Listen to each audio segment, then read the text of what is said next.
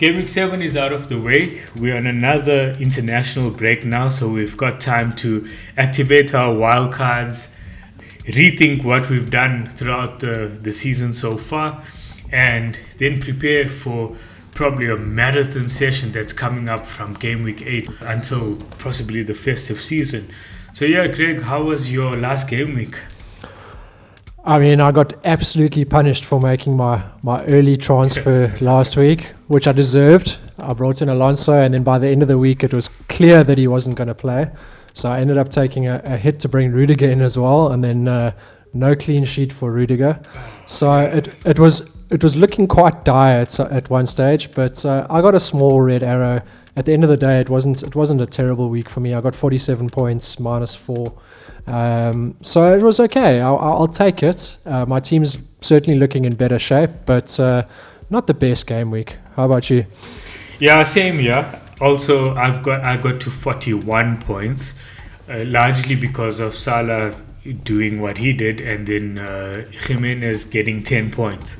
They were the only two players I think who actually returned for me, if if I remember correctly and uh, also very small red arrow. So I dr- look at you know when when you're in the 500,000s, which is where I am at the moment, to drop from like 519 to 560 or whatever really is negligible. You know, I feel like mm. I hmm. got away with it uh, to a certain extent, and I remember we what in fact you won't believe this, but I made my transfer from Reece James to Christensen while we were talking last week. I just didn't want to say it. and then he was benched. And I mean, this benched, this yeah. rotation is killing us at the moment. Exactly. So just to give you an idea so far of, of of the players that I've had miss out, especially in defense. Okay, so since the start of the season, I've had Veltman and White miss out due to COVID at the same time at one point, right? And then I brought in Kieran Dyer.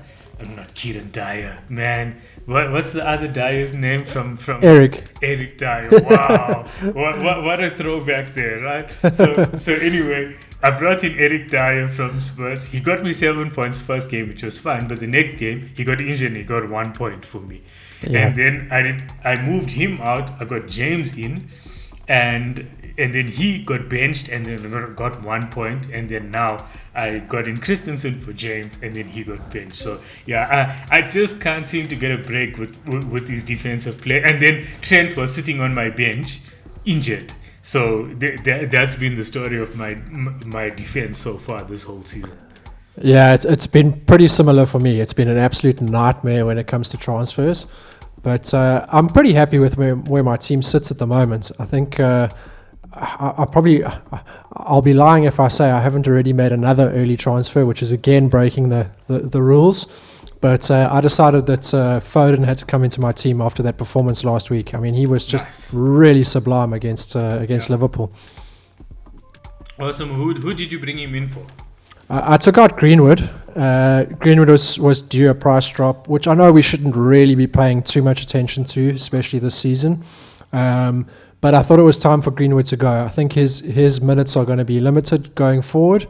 Um, you know, a lot of the United players are back and fit, and I just I just thought that his time, especially with their fixtures coming up, his time was pretty much up for me, uh, and definitely time to bring a City gamble. Let's let's call it because you're always gambling with the rotation. but time for me to bring a City gamble in, and I thought, uh, yeah, it was always planned to be Grealish, um, but I just have this real snagging feeling that Grealish is going to get benched this week. Yeah, I, I, must admit, I'm also feeling the same way. So, you know, I've brought in, I've had Grealish for like three weeks now. And, and I, I've, I've really been kind of, I brought him in because I, I wild carded and I just kind of held on to him knowing that, okay, too difficult. He had Southampton, which I thought, okay, he could return. And then he, they, I mean, City blanked because they it was a goalless draw. But then I knew okay, two two tough fixtures against Chelsea and Liverpool, which I'll kind of write off. Any any any returns there was a bonus, and then I was keeping him for this block of Burnley and and Brighton and I think it's at Palace or something, right? But now yeah. I'm also starting to think like, oh my goodness, I, I have no idea what's gonna go on there, but I'm hoping that he at least plays two of those three games And if that's the case, then I'm hoping that he also returns and, and it's enough. But yeah, I, I, he, he's dropped in price at the moment, so he's now 7.9, Grealish. Yeah. And I still have him in my team. Uh, so- I, I think I think he's a good long-term hold. I think I think he is going to play the majority. I, I uh, like I said, I have this nagging feeling that he's that he's going to get benched this week. So for bringing a player in, I've decided to avoid him. But if I had him, I certainly would keep him. I think he's going to play at least four or five, maybe nine out of ten games. He seems to be the most one of one of the most nailed on City players. yeah, yeah. So I, I, I don't think you're in a bad wicket there. I think you just might get a little bit unlucky this week, um, potentially. Yeah. And and it's such a pity because it's Burnley, which is probably one of City's favorite fixtures over the last few years as well. They always seem to hold massively against them. So Yeah. yeah, but like you say, you know, you, may as well just hold and be a little bit patient. But yeah, he did have a price drop, but I wasn't too worried about that. And the other one that I'm that I've kind of shortlisted is Cancelo, and he's increased in price. Yeah. So uh, yeah, it, it's a bit of a tricky one, but the way I see it at the moment is that look, I suppose based on my on my transfer planning over the next week or two, the reason why I didn't react to to it at the moment and I haven't done any transfers at the moment is because I do plan on moving Ronaldo to Lukaku now. Whether I do it this week or next week is, is I'm still kind of caught up between the two and I suppose we'll get to that just now. But I- I think knowing that I'm going to have, and funny enough, Ronaldo dropped in price last night. So would you believe that? And uh, so he's also dropped in price now, which is a bit of a pity. But I think knowing that I will put some money back in the bank, and I do have a point six from the James to Christensen transfer that I did as well, means that one way or another I will be able to get Cancelo into my team. The other part is is that with Trent not being confirmed fit at the moment, we just don't know whether he'll make it for Watford on time. I really, really had to hold because I, against Watford, I definitely want him. But uh, on the other side of it is that, you know, so I think we, the, even if Trent is fit, you just don't know. I think it was you who had like two or three players flagged the last time, and all of them ended up missing. And you uh, in, did you end up having to even take hits, if I remember correctly, right? Yeah, I mean, I've unfortunately I've taken a hit. I think the last three weeks, and Yeah. it, it's it's something that's so frustrating because you really don't want to take hits, Yeah. and I keep and I and I keep getting to the point where, I you know as the game week's about to start, I say, well, if I just take one hit here, I won't have to use my wild card, and I can keep that in my back pocket. A- and it's unfortunately it's it's cost me a lot of points, and I think it's a mistake. You know, I, I, made a big mistake with my first. Actually, actually, my first hit was actually really good because I brought in Lukaku and I captained him. And Yeah, when you nice. Yeah. w- when you're captaining someone and taking a hit, I think it's it's less of an issue because you can really return on uh, on weeks like that. But then I took a hit to bring Matip in for Tsimikas, and Tsimikas played and Matip didn't. And then I brought in Alonso, and Alonso didn't play, so I had to bring Rudiger in, and Rudiger didn't get a clean sheet. Um, so I've really So did you I, bring in Rudiger for Alonso? Or did you bring Rudiger for someone else? I brought Rudiger in for for Trent, for him being Oh, injured. right, Yeah. So that makes sense. Yeah. So I think you've got to be so careful. These hits really like they don't pay off that often, and you have to be. I think when you take a hit, you really want to be ca- doing it to, to to captain someone, or doing it for some sort of double game week, or you know like we had last week a triple game week. I mean last season, sorry, Yeah, a, a triple triple game week. Um, but other than that, I think that you've got to be very careful when you're taking hits. I think generally you're going to be losing uh, EV when you when you do them. No, uh, uh, that's it. And uh, uh, I'll be honest. Like, there's times this season, like, I think, believe it or not, I think out of the seven game weeks so far, I think I've only had eleven playing members in three or four occasions. So on on so many occasions, I've only had ten players who've completed the game week, and I mean, you're talking about it's such a small sample size, but it's over 50% or almost 50% that I haven't had a full team going into the week. But here's the thing I actually don't mind because on every occasion, I've looked at the players that I shortlist for those positions. If I had to take a hit to, to replace them, none of actually most of them blank. I think the only one that I considered possibly taking a hit was Ronaldo against Newcastle, and I decided against it at the end. And, Yeah. and look, I would have captained him definitely. And he and he, and look, he scored like 13 points. So with captaincy 26 minus 4, 22 point. That's great returns, right? But Yeah. every other player that I remember specifically looking at after that the, the previous uh, international break when Son was confirmed injured, I could have taken a hit to get a full playing eleven, but the players that I shortlisted like who, who, who I could easily do it, uh, you know, like um, uh, Torres, Benrahma, Jota, all of them blanked that weekend. So that means I was better off playing with the ten with the ten players because I would have still been sitting with the deficit of like minus one or minus two because Torres kept a clean sheet, so he got three points. So Yeah. it just shows that sometimes you you know you have to be so strategic when sta- taking hits.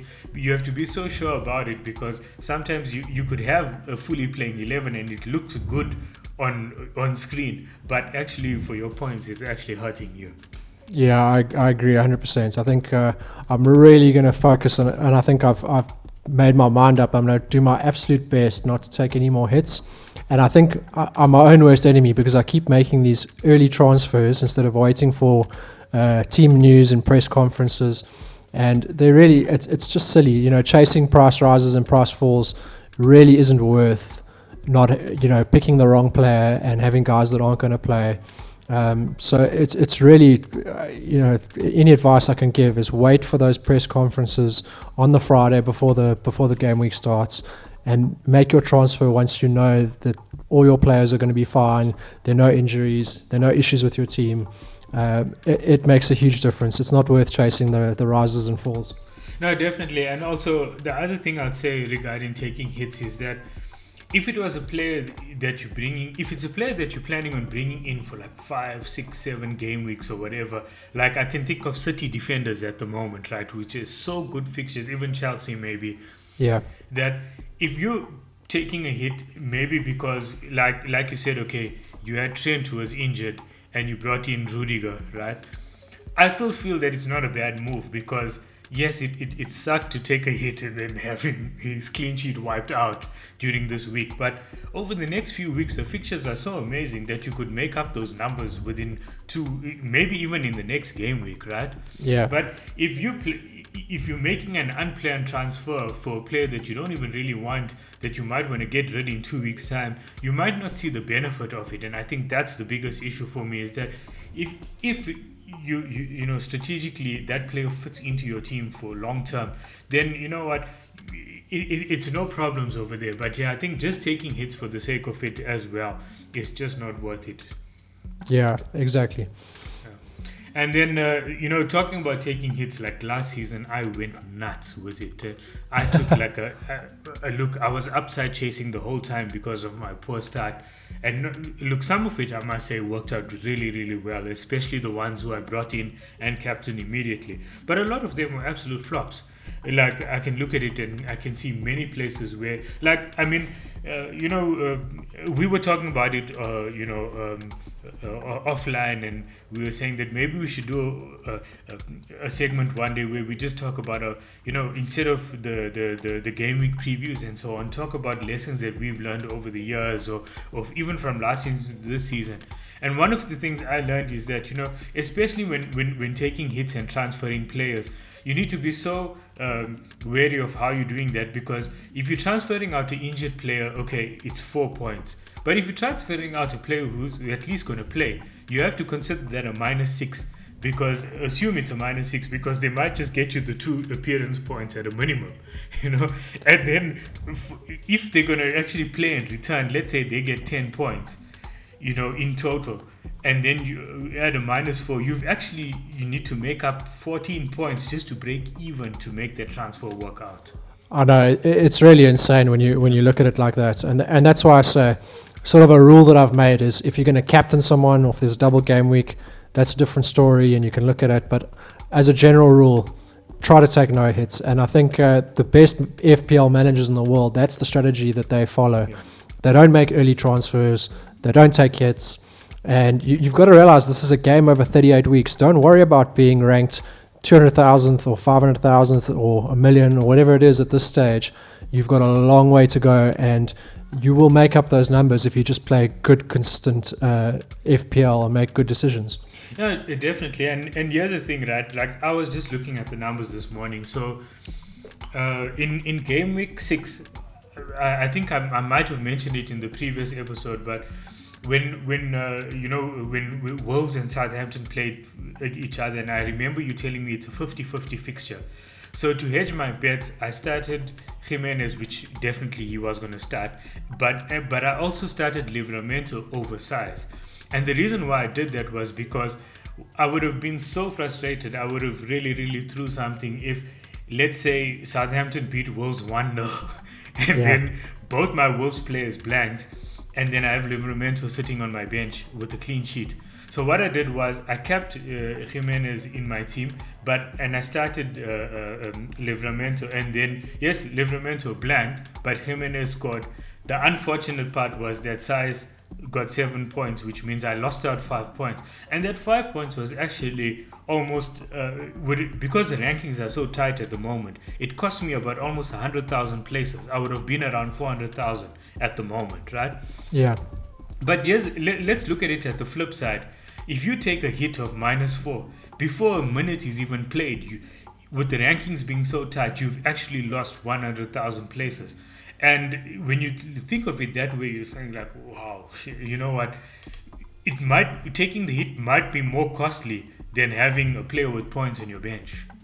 Yeah, no, I, I agree 100%. And uh, yeah, there's, there's not much more to say. I think yeah, just yeah. generally generally just don't take hits if you can avoid it. Yeah, no, look, that, that's definitely one of the things I've been trying to do this season is not is really resisting the urge to take hits.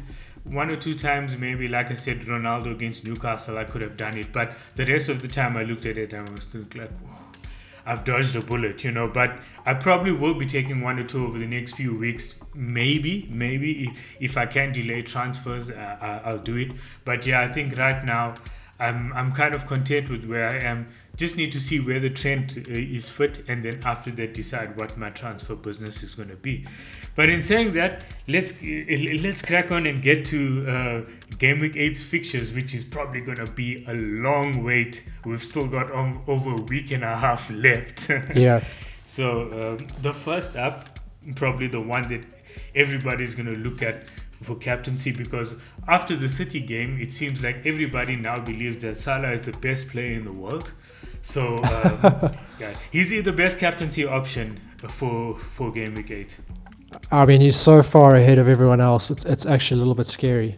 Um, it's just he. I mean, if you saw the, the game last week, he the two the, the goal he scored and the goal he created was just unbelievable, and the the model agrees with it 100%. His stats are off the chart compared to other uh, other players, and I think he he, he I mean, he's the no-brainer captain option. Uh, Wat- Watford, poor defence. Uh, even though it's an away game, I think you just captain Salah. Even though it's an early kickoff, um, and there's there's all that stigma attached to, to it. yeah, exactly.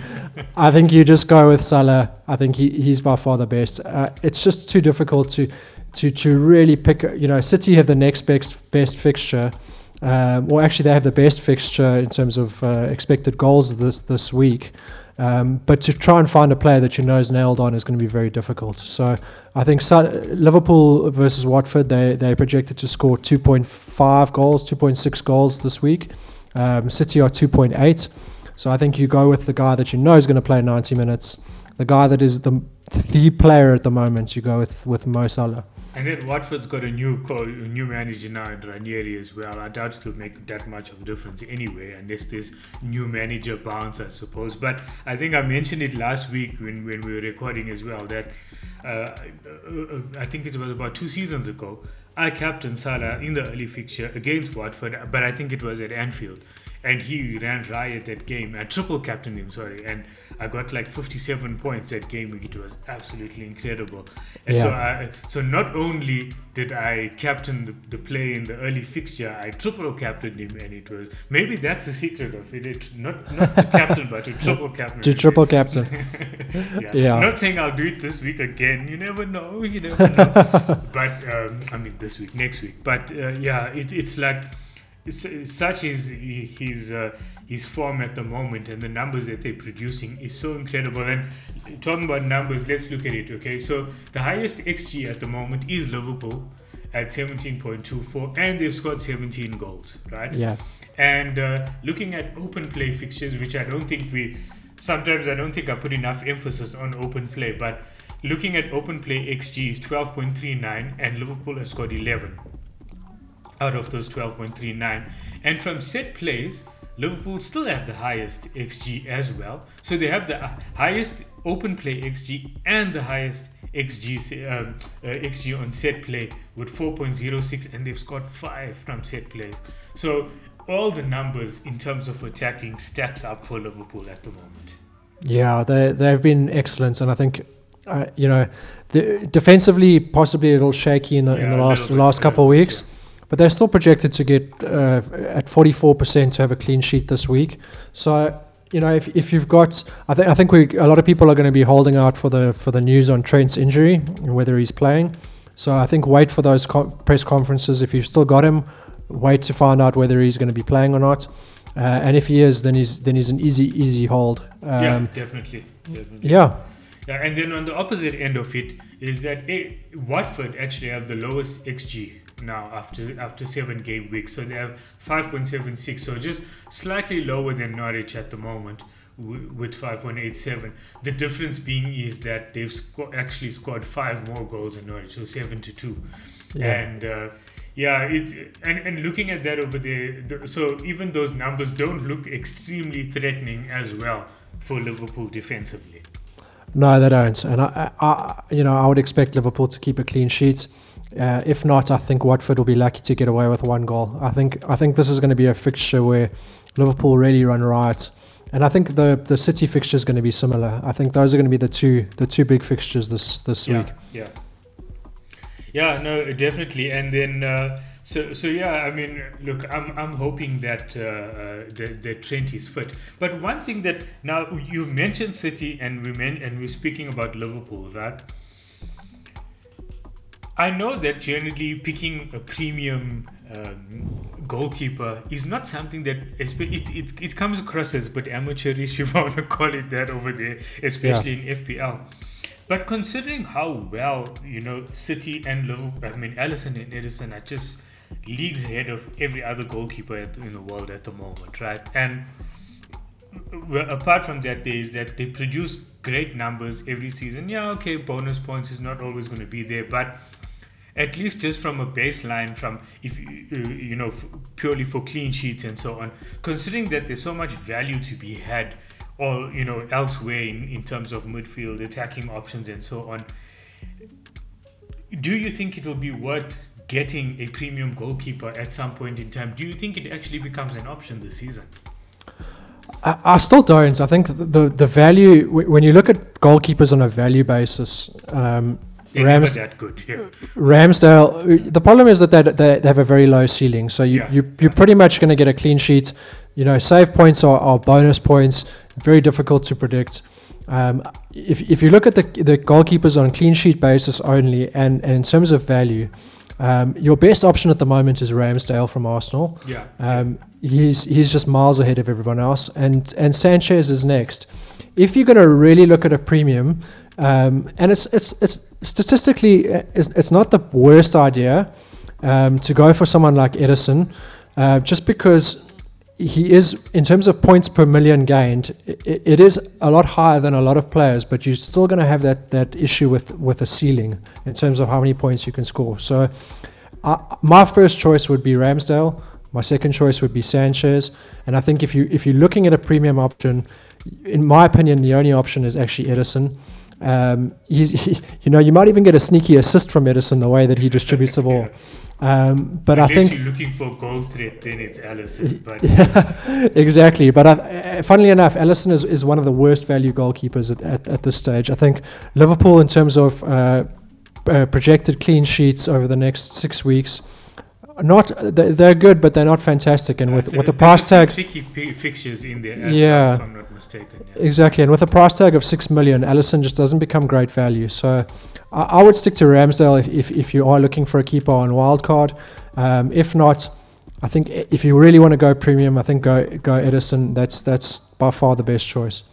I'll tell you why I'm asking the question as well. I've seen it thrown up on, on Twitter a few times as well, where people are, are starting to seriously consider premium keepers. And like I said, you know, generally we don't really look at that because there's no value in it.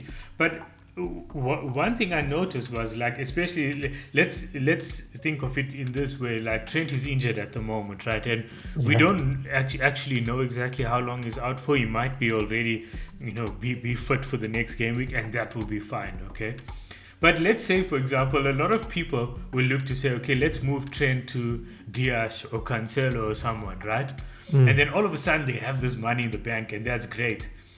And then all of, and then you're looking at it and thinking, okay, well, yes, Liverpool haven't had the greatest defensive numbers over the last few weeks, but they still have the third best defense, right?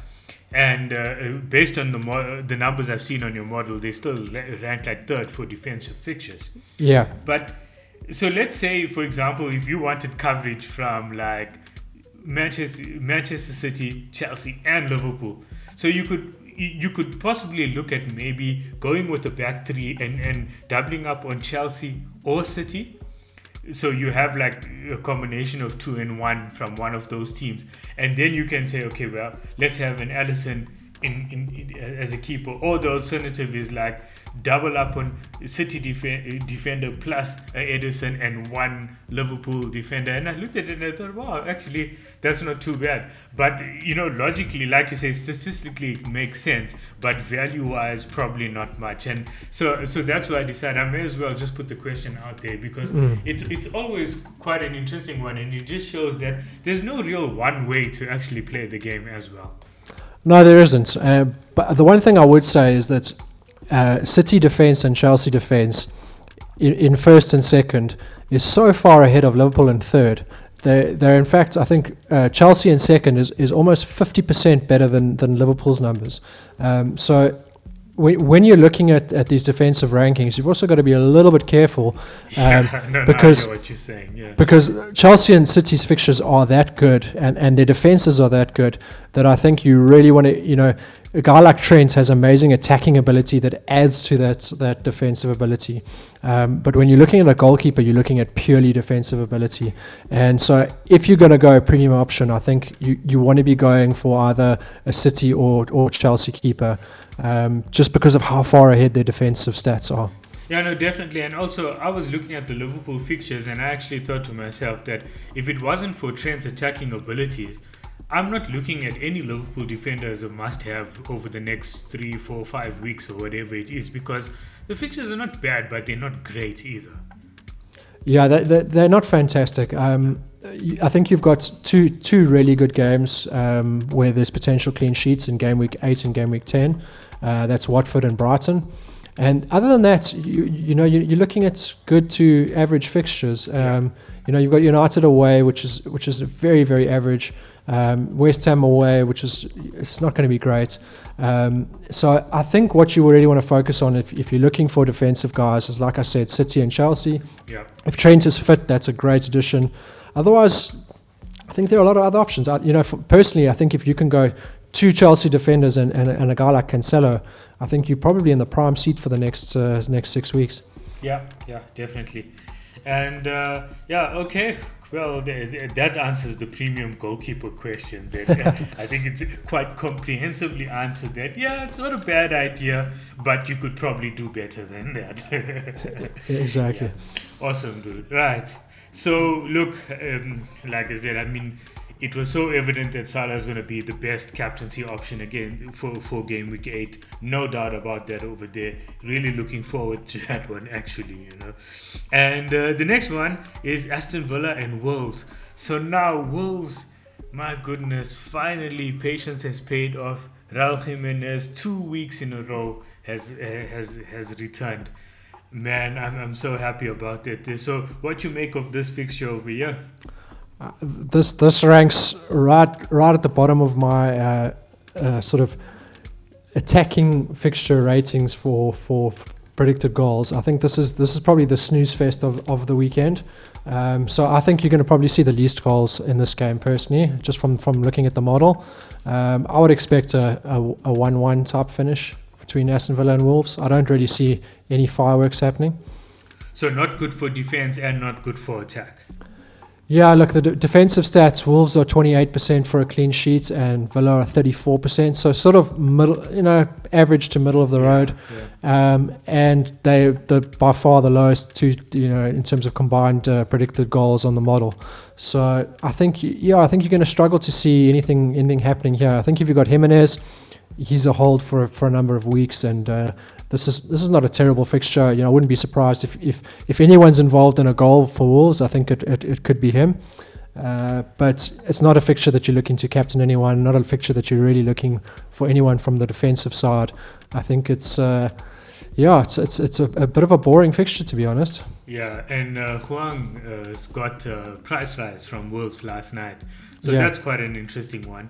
Uh, I mean, look, to be fair, he's, he's done well so far, but uh, yeah, I suppose he's one at, at, at such a great price. He's definitely on the watch list as well. Yeah, he's he's the next bandwagon at this point, so we'll see how he does. Uh, the model doesn't rate him too too highly with uh, you know last season's stats when he was in the Bundes- Bundesliga in- included. Um, but we'll see how he does. He's he's been involved in a lot of uh, a lot of their goals in the games that he's played. Um, and Jimenez is, is sort of taken the cre- the creator role with him, so it looks like a good partnership. So maybe that'll improve, and as the numbers improve, I think his his ratings should improve on the model as well. Uh, but at this stage, still still bandwagon status. Yeah, definitely, definitely. And looking at the expected goals conceded, Wolves have the fourth lowest uh, after City, Everton, and Brighton. And then uh, in terms of XG, you know, Wolves were actually quite high a few weeks ago, but now they sixth, which is actually not too bad. But yeah, uh, look, um, it definitely look at least in terms of output, it's got a bit better. Fun enough, you mentioned uh, Hwang's uh, Bundesliga numbers. It's it's it's it's quite amazing how when you work on a small sample size or eye test, it can be so deceiving. Because the only other time I've seen him play was against um, uh, was against Liverpool in the Champions League, and he was absolutely amazing. Yeah, I mean, look, the Bundesliga, he only played, I think, 480 minutes, so it, it wasn't even a big sample. Um, so you you really aren't looking at uh, at any sort of big sample size when it comes to him. Um, so we're gonna have to see what he what he does this season in the Premier League. It's always Come to think difficult. it, uh, sorry, but uh, now that you mentioned it, are you talking about German Bundesliga or Austrian Bundesliga? Because when he played against Liverpool, he was actually playing for Salzburg. Ah, that's that's true. Yeah, Yeah. I, I, I, to be honest, I'm not sure. I've got it. I've got it in here as the as the Bundesliga, but it could be. I think it's the German Bundesliga that he that he, was playing in last season. Leipzig, yeah, Yeah. from from, Yes, from yeah. To Leipzig. Yeah, I've got Leipzig. Yeah, yeah. Right. Okay. So that makes sense. So so he yeah it maybe was posting much better numbers in the Austrian Bundesliga and he looked absolutely he him it was actually him and Minamino played in that same game with Haaland as well and they were all absolutely amazing. You know they they were like a, you know like a, a swarm of bees. You know but yeah it, it, it was quite uh, quite an exciting watch. Yeah. Uh, look. Yeah. I'm, I'm just so uh, relieved that you know having uh, Jimenez has paid off, and like you said, you know he's a long-term hold, and and Wolves fixtures are looking good, and I, and you know looking at the the predictive model that you put together as well. He, you know he, he's still with the fixtures that they have i think it's still worth just keeping him at the price that he is as well. Yeah, he- for me, I mean, I've had him since I think game week two, two or three. So really, like the patience has paid off with Jimenez at the moment. I'm going to be a little bit more patient with him. I think for the upcoming fixtures. Uh, I'm really hoping that, that Wilson comes back from injury because I think he's the guy that I would really be eyeing to to replace Jimenez with once once that fixture run runs out. yeah Um, And I suppose uh, Villa and uh, have a fixture swing around about now as well. So Ings and Watkins and so on come back into contention. Yeah, I think Watkins is another option. I think his stats are, are better than Ings, uh, surprisingly. And yeah, I think the other person that uh, might start coming in, he, he was a, he was fashionable at the start of the season, but I think uh, Brentford have a nice fixture turn as well. And I Yes, think uh, right, yeah. I think Toney Toney I think Wilson and Toney are the two guys that are sort of on my mind as uh, as Jimenez replacements, depending on on when it happens.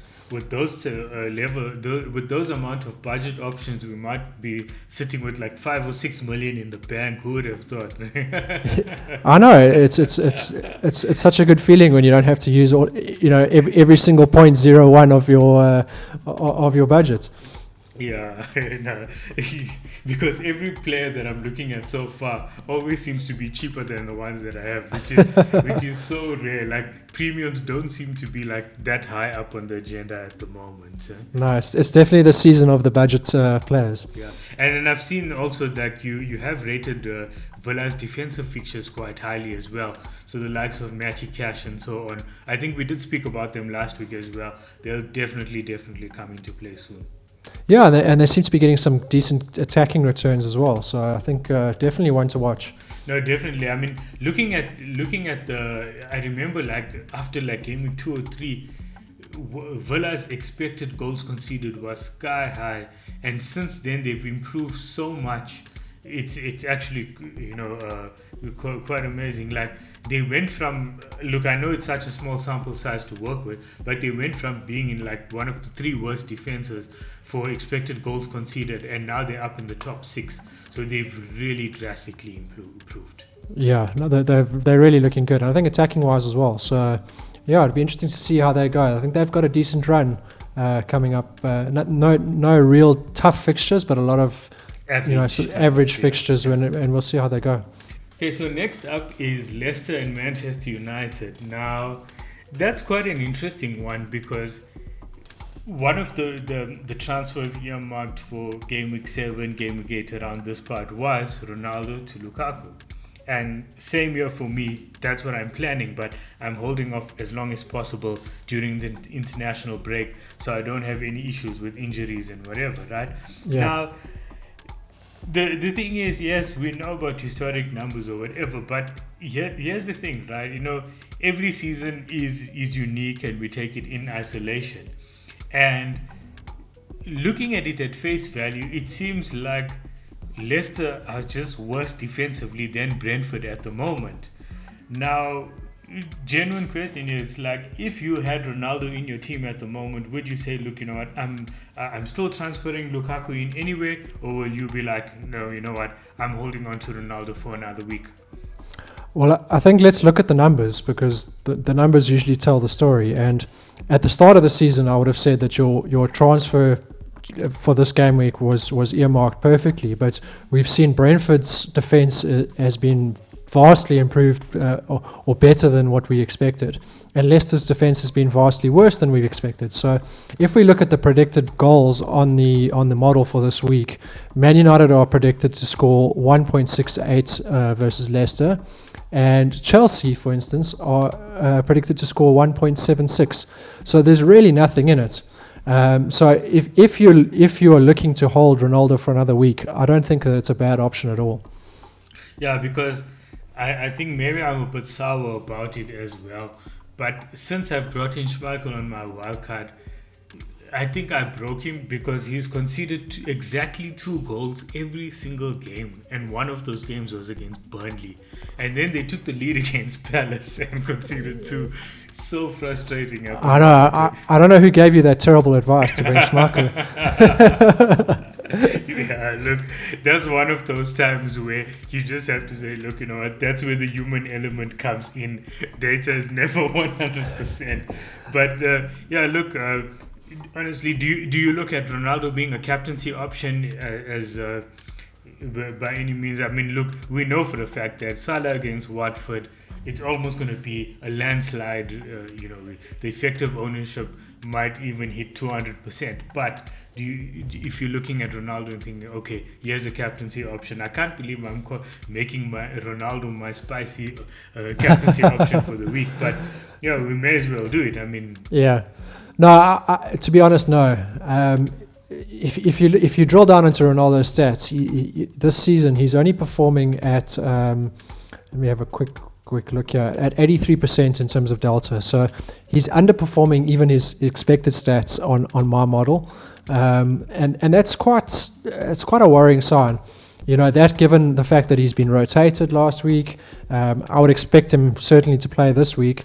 But I think you've got to be a little bit concerned that he's that he's really taken up that poacher role, and I, I, think that your your your captaincy armband is better placed elsewhere.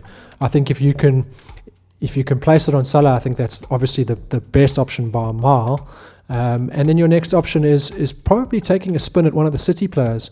Um, uh, if not one of the City players, I think I would go Son or Kane before I went Ronaldo this week. Talking about uh, but Son, man, I, I'm so disappointed with myself. You know, I had him for game weeks one, two, and three, and he returned, you know, double digits twice. And then I let him go in my wildcard because he was injured, and he's yeah. continued. And if it is one decision I feel this season that I can kick myself, it's like, why did I doubt him? but there's there's nothing more remarkable than taking a look at at, at Son's stats and yeah. seeing him for a period of two or three seasons score at almost double his expectation.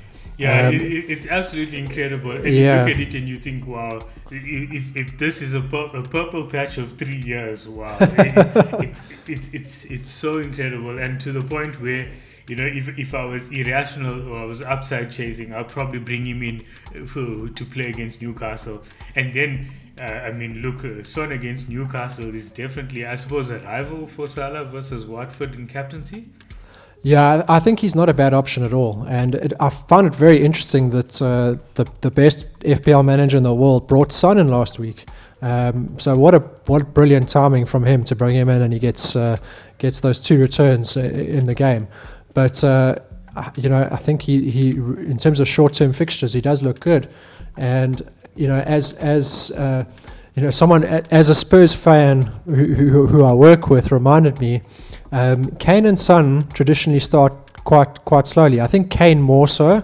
Son's usually usually not not so much in that in that yeah, realm. Kane, but Kane is generally still a spectator during August and September. Yeah, I think October that he kicks into he, life. Yeah. He really kicks into life, and so I think that Son and Kane are, are possibly the forgotten options this season. And uh, you know, I think they're gonna they're, they're gonna start hurting some people. It's it's it's not like last season where if you didn't have Son in your team, you you know you're probably gonna tra- gonna drop a hundred thousand uh, ranking points. Yeah ranking places w- when he returns. But uh, you know they've got low ownership, and I think they they're definitely an opportunity to to jump on those two.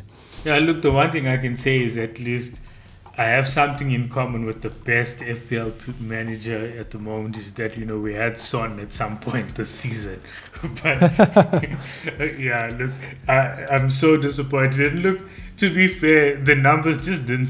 It, it was stacked up against him, right? Let let's put it that way. So it wasn't looking great for Spurs at all. But yeah. this is Son we're talking about, and I, I suppose we, because we're talking about Leicester and Manchester United. I mean, I've been speaking about Ronaldo, but the one player that I actually definitely want to speak about even more is Vardy. He keeps on doing it. He, I mean, look, he's been scoring for years now, but even this season, he's the numbers look crap. Leicester look crap, but he's just putting out numbers. Do you think he's worth getting in at some point in time? Yeah, I mean the man just never stops scoring, and if if you look at the model, he, he's consistently in the top ten or top twenty of, of, of, all the players in the prediction model, and that's because his stats are just so consistent. Um, this season, he does look like he's on form. Um, it's always good to see. It's always nice to bring in players that are, that are scoring above their expectation. I think it, it's quite a nice like sort of stat to use when you are bringing players in, is to think is a guy underperforming or over overperforming his stats? And you know, you the the data analyst in you will will would would actually think the opposite way. Would think reversion to the mean and let me go for the guy that, that that's due. But in, in terms of football, it generally is the other way around. You want to go with a guy that's that's outperforming because that outperformance tends to last in, in, in sort of these streaks that happen uh, during the season. So Vardy at the moment is, is at 163% this season. So I think you know Leicester's fixtures, attacking wise, don't look terrible. They've got United and Chelsea in the next six. And other than that, uh, Brentford, Arsenal, Le- Leeds, and Watford. So, you know, I think you, you, I think ideally you want to possibly be waiting for after that Chelsea game to, to bring him in. But I think the price tag with Vardy is the thing that's putting putting a lot of people off. I think he, if Vardy was around nine million, he would become possibly even an, an essential option. But I'd like to also then go further with that. Is that Vardy at ten point four and Lukaku at eleven point six. Now, look, I know for a fact that Chelsea are just a far superior team. Mm. But the fact of the matter is, I mean, at almost at over a million less, uh, are, are we seriously overlooking Vardy here and, and, and maybe putting too much importance on someone like Lukaku, or is it just looking at Chelsea as a team, as a collective, and thinking with the fixtures that they have, it'll be almost suicidal to go with Vardy over Lukaku, for example? No, I think your your thinking is right. They're, in terms of expected points per million, they they're at similar value points. But the thing to remember that uh, that sort of pushes Lukaku way ahead of Vardy is that Lukaku is a captaincy option, um, and if you're captaining Vardy, um, although they have similar value ranks, the, the points difference is is exasperated by the by the double captaincy points. So, you know, points per million they might be the same, but if that's a if that's a one or two point difference, it starts to become a four or five point difference, and it's, you know that that that w- when you're captaining those players, it becomes a much bigger difference, uh, and, and, the value for the captaincy is, is is far superior. So I think you, you've got to have. Uh, Lukaku in your team over Vardy if you're going to be using him as a captain. If you weren't using him as a captain, I think they're very similar options in terms of uh, in terms of value. Yeah, no, it, definitely. I, I, suppose the same goes for Son as well, where you will consider captaining him at some point in time. I mean, I captained him in game week three because he was playing against Watford, and then Salah was against Chelsea, and uh, so it, it kind of uh, you know made sense because I think uh, was it Manchester United played against Southampton or something? I can't remember exactly. They didn't have the greatest fixture for captaincy, so I swerved them and I decided to choose Son, and it paid off. But in reality, it's not the type of player that I'll be overly confident of putting the captaincy on regularly. Yeah. I think with, with Liverpool and, and, and City just having such amazing attacks at the moment, I think Liverpool, I mean, Salah's going to be your captain, I think, a lot this season. Um, and then with, with Chelsea's fixtures at the moment, I think either Salah or Lukaku are going to be your, your sort of slam dunk captaincy options. So, with that said, it, it starts to you know a guy like Son is not really going to going to edge into that captaincy space in the, in the next in, in the foreseeable future anyway. So that's when the 10 million price tag starts to become a little bit difficult. Like I desperately want him in my team, but in terms of pa- in terms of balance, it just doesn't make sense picking these really expensive players unless unless they do fall into that captaincy category. Yeah, unless it goes back to what we were saying earlier, where if we have all these budget enablers in our team, we might just be able to sneak in and yes. Son. So uh, exactly, I, I, suppose that's one thing to look out for. And then the, the, the, the next fixture that we spoke about already, City versus Burnley. Now, whenever City play Burnley, uh, man, I, I just feel for Burnley. It has like Liverpool versus Norwich vibes again. Um, we, you know, we spoke about the fact that captaincy around uh, City is so uncertain that if, if you could p- find a nailed on player, then well done, you know, go for it, captain him, and you're probably onto a winner over there. But even defensively, it, it it's such a great uh, uh fixture for, uh, you know, against Burnley as well. Yeah, I mean, to to be honest, a guy like Cancelo pops up, but you've got to be so worried about rotation, and that's the problem with, with City. I think, you know, if anyone's nailed on, probably your your best bet is De Bruyne, but uh, and, and, probably from defensively, maybe Dias as well. Yeah, Dias, but the thing is, Dias is just not going to really bring you those attacking returns. Yeah, yeah. So, you know, you know, when you start looking at captaincy, you, you you you really want to go Grealish, you want to go Foden, but you are so worried about the rotation that it just it makes it too much of a gamble. Um, so if I had a guy like De Bruyne in my team, it's it's certainly one I would consider. But again, his his price versus versus a Salah at the moment, it's just a no-brainer. Salah is just so far ahead. So I don't think a lot of people have the have the funds to bring uh, De Bruyne in. Um, so I think uh, generally you're going to be wanting a City player, but you're always going to be staring at that team sheet as as the news comes out uh, before the game. Yeah, and I think we look we, we spoke about City quite a bit, and we also mentioned the premium keepers as well. So I think mm. everybody knows where we stand with City, and we Burnley is like an untouchable at the moment. So um, the next one is Norwich and Brighton. Now Brighton have been quite good. Attack not looking great, defensively much better, and then now they're playing against the worst team in the division, against Norwich. So. Uh, if, if you're taking a one week punt, would you consider an attacker from Brighton? No, I, I really wouldn't. I think this is this is this ranks number two on the snooze fest for me. Um, also, very low goals predicted here: Norwich versus Brighton. Uh, Norwich unlikely to score. Brighton. I mean, you never really see many goals out of Brighton as it is. So I, I think you definitely not captaincy options. Um, in terms of clean sheets, Brighton are at 39%, which is it's above average, but it's not it's not fantastic because it's an away fixture. So I mean, there's really not much out of this game. You don't want to have Norwich players. If you've got Brighton players, you probably consider consider playing them. Um, but you're not going to be blown away. It's not going to be one of those which you're going to be fist pumping uh, and turning the game on to watch with uh, with bated breath. yeah, that's a nice way to put it. Yeah. So and then uh, yeah, it looks like everybody's targeting Norwich anyway. But yeah, I agree with you. It doesn't seem to be high ceiling. I suppose if you have defensive assets, then that's great. You know, you you probably you know onto something over there. I suppose. But yeah, and then Southampton and Leeds. Now Southampton look they, they they've been looking good defensively, and to be fair, I mm. mean they got that red card as well. So and then Livramento, I mean to top it off, he even gets an assist during the past weekend. How's that for for for, for something, right?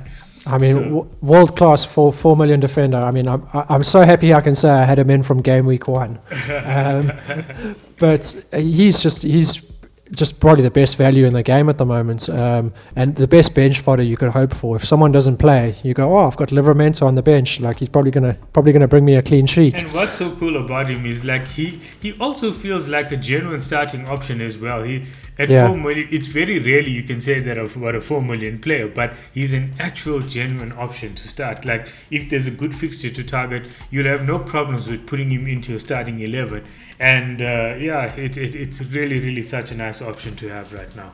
Yeah, I mean, Southampton have fixtures coming up, uh, I think game week 9, 10, and 12, where they're 28, 29% for a clean sheet, which if you've got a 4 million uh, defender, that that's like gold. I mean, it's it's only one in three, but I promise you, you'll take that. And uh, Southampton have been really good, like you say, really good defensively. They surprised City. They've been been really good. I think they were unlucky against Chelsea with with the red card. Yeah. Um, so I, again, I, you know, I wouldn't expect too much out of this fixture. I think uh, Leeds, I think it's sort of middle of the road. I don't, I don't think it's as bad as as the other ones. Uh, I would be favouring my, my Leeds assets uh, over the Southampton ones. I think if you've got Raphinha, you're very happy that he's in your team. Um, but I wouldn't expect any any major fireworks here. I think uh, I think I, I think I'd go with a Leeds win though. Okay, interesting one. Then, like I mean, you you've mentioned Raphinha already, which is probably a player of interest for me because I have him as well. So yeah, let's see on that one over there. And then uh, I, I suppose one of the teams of the moment, uh, Brentford playing Chelsea. Now we saw them uh, kind of being tested against Liverpool. But they came through against West Ham and they played really well. They got a late mm. winner again, and I think they, they they definitely have something about them where it's not one of those thing teams we're looking at and thinking, oh wow, okay, you know, newly promoted team, let's target them. They they are far from that at the moment. Yeah, they've been really good, and they remind me a lot of Leeds last season. Um, I think I think Brentford got, uh, they're going to certainly be massive options uh, from from the Brentford side going forward. But I think this is the this is the hump fixture. I think they're going to struggle against Chelsea's defensive unit. They're only projected to score 0.68 goals, which essentially equates to Chelsea being over 50% to to uh, have a clean sheet. So I think this is the fixture everyone wants to get past. And I think from game week nine, the Brentford attacking guys, Mbeumo and uh, and Toney, become really really good options uh, and really good budget enablers for your for your squad. Yeah. Yeah, definitely, and uh, and even defensively, some of those fixtures, I think they play all of the the, the, the crap teams that we're targeting: Burnley, Norwich, Newcastle, as well, if I'm not mistaken. So it might be worth a shot there with these Brentford players. Yeah, I mean, you're looking at 29%, 34%, 26% uh, sort of clean sheet rates in, in, in some of the games coming up. So it does become options. I mean, you get cheap Brentford players and, you, and you're looking at uh, clean sheet rates that are that high, definitely, definitely worth looking at. And then Chelsea, look, I mean, we, we, we briefly spoke about them. I, I, you know, I spoke about Lukaku and, and Ronaldo. Should we be move? You know, who's the better pick at the moment? And you said like it, it's fairly even at the moment between uh, Lukaku and Ronaldo. And uh, so yeah, so I suppose if you had uh, Lukaku in your team, would you even consider captaining him? Would, would you even consider captaining any Chelsea player against against Brentford, considering Brentford have been doing so well? Uh, it's quite funny. The the model doesn't really like this fixture for Chelsea too much. Um, you know, I think Salah, Mane, the the City guys, even Trent, Son, Antonio are all ahead of, uh, of, of Lukaku for this week. So I wouldn't be captaining Lukaku in this game. Uh, I'd be going certainly be going elsewhere if if, if I had the chance. Um, I think it's it's going to be a game where Lukaku can certainly get returns, but I, I think they're just better options when it comes to captaincy picks. So I think you want to be going for the Chelsea defence. I think a lot of people are doubling up on on Chelsea defenders, and at 51% this week for a clean sheet, that's the reason why. So I think uh, if you've got Chelsea defenders, definitely want to have them in your team. If you've got Lukaku, it's, it's you, you just want to keep him for the fixture run. Yeah. And uh, this is not a terrible fixture, but it's not it's not that great fixture that we were expecting at the beginning of the season. Yeah, it, it has the the some vibe similar to Sheffield United. Was it last season where? They were they were doing poorly. They weren't even winning games, but they were winning. They were losing by such low margins that uh, they just weren't good options when you're for for captaincy as well. Yeah, yeah. I, I think I would, I would avoid Lukaku as a captaincy option this week, and uh, yeah, they're and just uh, some really good if ones. If you have Ronaldo, if you're planning on like Ronaldo to Lukaku, it may just be worth holding off the transfer as well. I suppose. I, I don't think it's a forced transfer. I think if, if it's one you have free like a free transfer to make, it's it's one of those that you it's probably not a bad idea but I don't think it's forced. I think it really comes down to to sort of your gut feel. The the numbers are very close either way. Yeah. Okay. Cool. And then uh, on Sunday's fixtures we have Everton and West Ham. Now this is a nice one because both teams have kind of like given us some budget options. Uh, you know, obviously we have uh, a FPL legend in Antonio on one side, whose fixtures actually get a bit diffi- more difficult, if I remember correctly, for, for over the next few weeks. Yeah. And then Everton, who uh, with their with their bargain basement players like Gray and uh, Townsend in real life, who seem to keep on coming up. Even Doucouré, who's coming up with assists and so on. Those guys keep on coming up with numbers every week. What's going on there? Yeah, that, that's been quite impressive. I, I don't see Townsend's numbers being very sustainable. Um, I think Gray's been been pretty good. Um, and I think Doucouré has been surprising, but also I, I, don't think I don't think it's sustainable in terms of uh, in terms of returns. Uh, although the, the, manager did speak quite specifically about him being a, a more attacking option uh, in his setup, so it is interesting to to keep, to keep an eye on. Uh, but I think Gray is your probably your best bet with, with Everton at the moment, and obviously Antonio with, with West Ham. And I think we're going to see sort of also. I, I think this will be one of the more exciting games of the weekend. Uh, I think we should see some goals. Uh, I'm, I'm, not expecting too many clean sheets in the in the West Ham uh, Everton game. They're both less than 25% to to keep a clean sheet. So I think uh, it's going to be def- definitely on the goal fest side of things. So no spicy captaincy options here, uh, options on this uh, fixture either. no, I don't think so. I think I think if you have Antonio, he, he's always an option this season. Um, if you if you go down the list and you don't have any of anyone else that you that you really feel strongly about, but, um, then then he's a potential pick. But um, you know, I'd certainly be picking Antonio over Ronaldo, for instance, uh, this week. Wow, that's an interesting one. I never I never expected that. There. Okay, well that's why. So I suppose that will be one fixture to look out for this this weekend in terms of. Uh, I mean, not this weekend in Game Week Eight for entertainment value. Right? Exactly, should be a good one. Yeah. And then Newcastle and Spurs. So we, we, we've spoken about Son already, that, like I said, could be a rival captaincy for against, you know, uh, versus Salah and, and Watford. But yeah, Newcastle's defensive numbers, they still have the worst expected goals conceded. They have, they they've been there holding on to that that that top spot on expected goals conceded all season and they've been even outperforming and con- they've conceded 16 goals with from an expected goals conceded of 13.65. So you look at that, there no real surprises there, and I suppose they, they might always be good for a goal maybe against Spurs, but you're looking at this fixture, you have to think, okay, if you really, really wanted to make a transfer and bring in the Spurs attacker, it's not a bad option, I suppose. Yeah, this this is going to be definitely on the top end of the goal fest this week. I think probably second to the Liverpool Watford game, uh, and on par with the City Burnley game. So, I, I, I think the reason is that uh, you know City Burnley it's going to be City firing them home, but I think Newcastle have the potential to score some goals in this fixture too.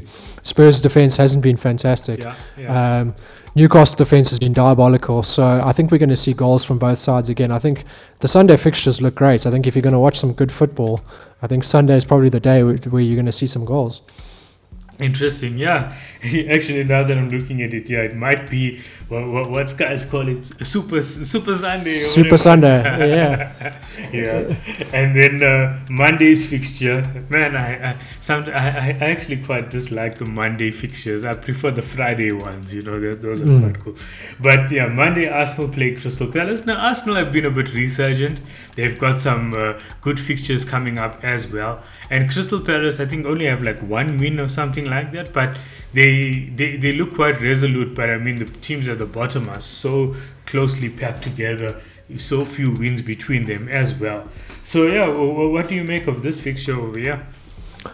Yeah, I, I think uh, I also don't. I don't think this is going to be fireworks. I think this this is sort of middle of the road. I would expect a one-one, two-one type of type of result, probably edging towards Arsenal. Um, Arsenal's still a tough one because there are no real clear options. I think uh, Saka is probably your your best option from the Arsenal side. I wouldn't be going too close to their defence at the moment. I think Ramsdale and goal is probably your, your best defensive option. And other than that, uh, Crystal Palace, there's not a whole lot going on. I think uh, Zaha looks looks pretty good. Gallagher looks good, but you know, you, you the, the the problem you always have with Crystal Palace is that they they're one of the lower ranked sides, and they're just not going to get that goal output that the the top sides are. Um, the only thing to keep in mind is that they've got Newcastle next week, which is is a very very good fixture for them. Yeah. Um, so if you're looking at, at, at Crystal Palace options, I think Zaha probably t- would would top my list, um, and Arsenal I think probably Saka. Awesome, yeah. Well, uh, that that's an interesting one, and uh, as a, and uh, what do you think about Emile Smith Rowe? Do you think he could be one that he plays quite centrally as well, quite cheap? Yeah, I'm surprised by the love for, for Smith Rowe. When it when it comes to the actual numbers, I just I just I'm not seeing it.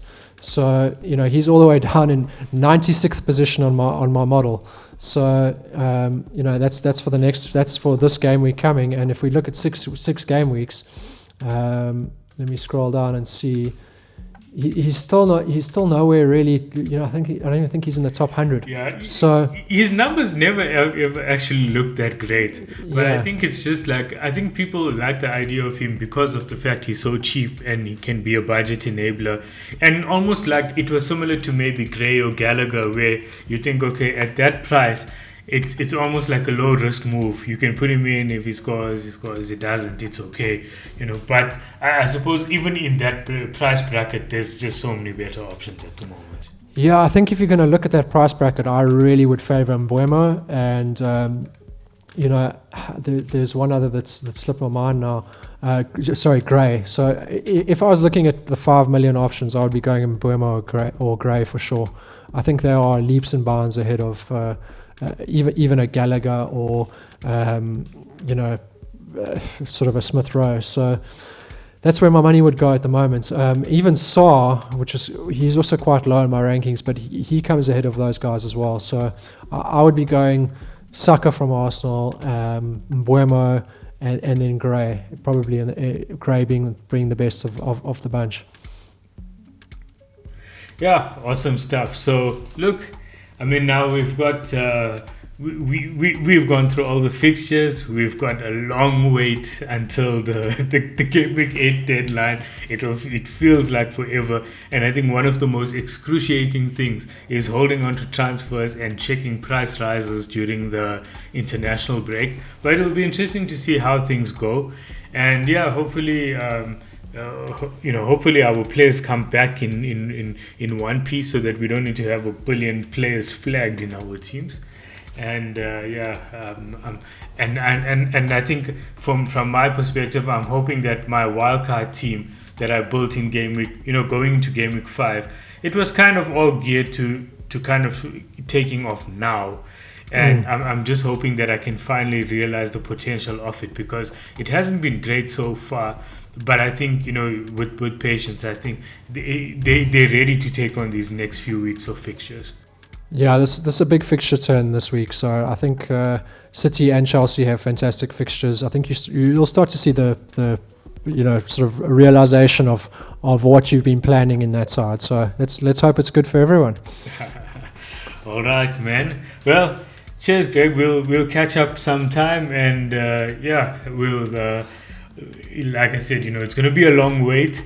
But uh, yeah, all the best for everybody in the, in their planning and the and the waiting and and uh, yeah, to to more points in game week eight. Yeah, I hope everyone survives the weekend without football. I know I know I'm going to be in a in a very depressed uh, state, but uh, let's hope we can make it through the break.